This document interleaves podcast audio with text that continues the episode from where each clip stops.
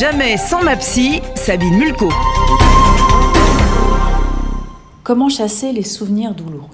Lors de ma dernière chronique, j'avais parlé de comment faire pour que les oiseaux ne fassent pas un nid dans vos cheveux, pour reprendre l'expression du célèbre psychiatre Christophe André.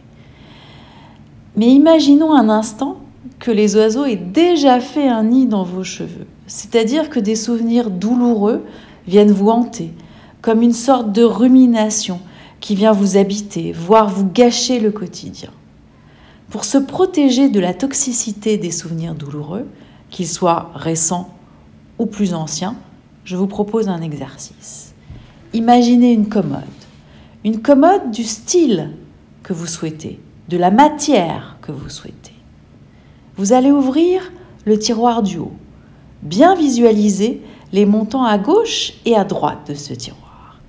Et vous allez y déposer vos souvenirs douloureux, bien les tasser. Ils sont bien à l'intérieur de ce tiroir. Ensuite, vous repoussez le tiroir en visualisant bien à nouveau le mouvement des montants. Ainsi, les souvenirs sont rangés pour ne plus venir vous perturber.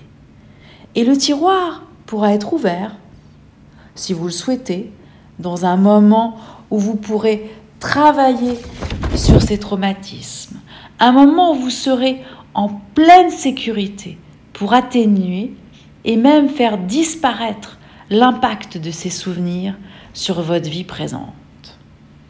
Bon exercice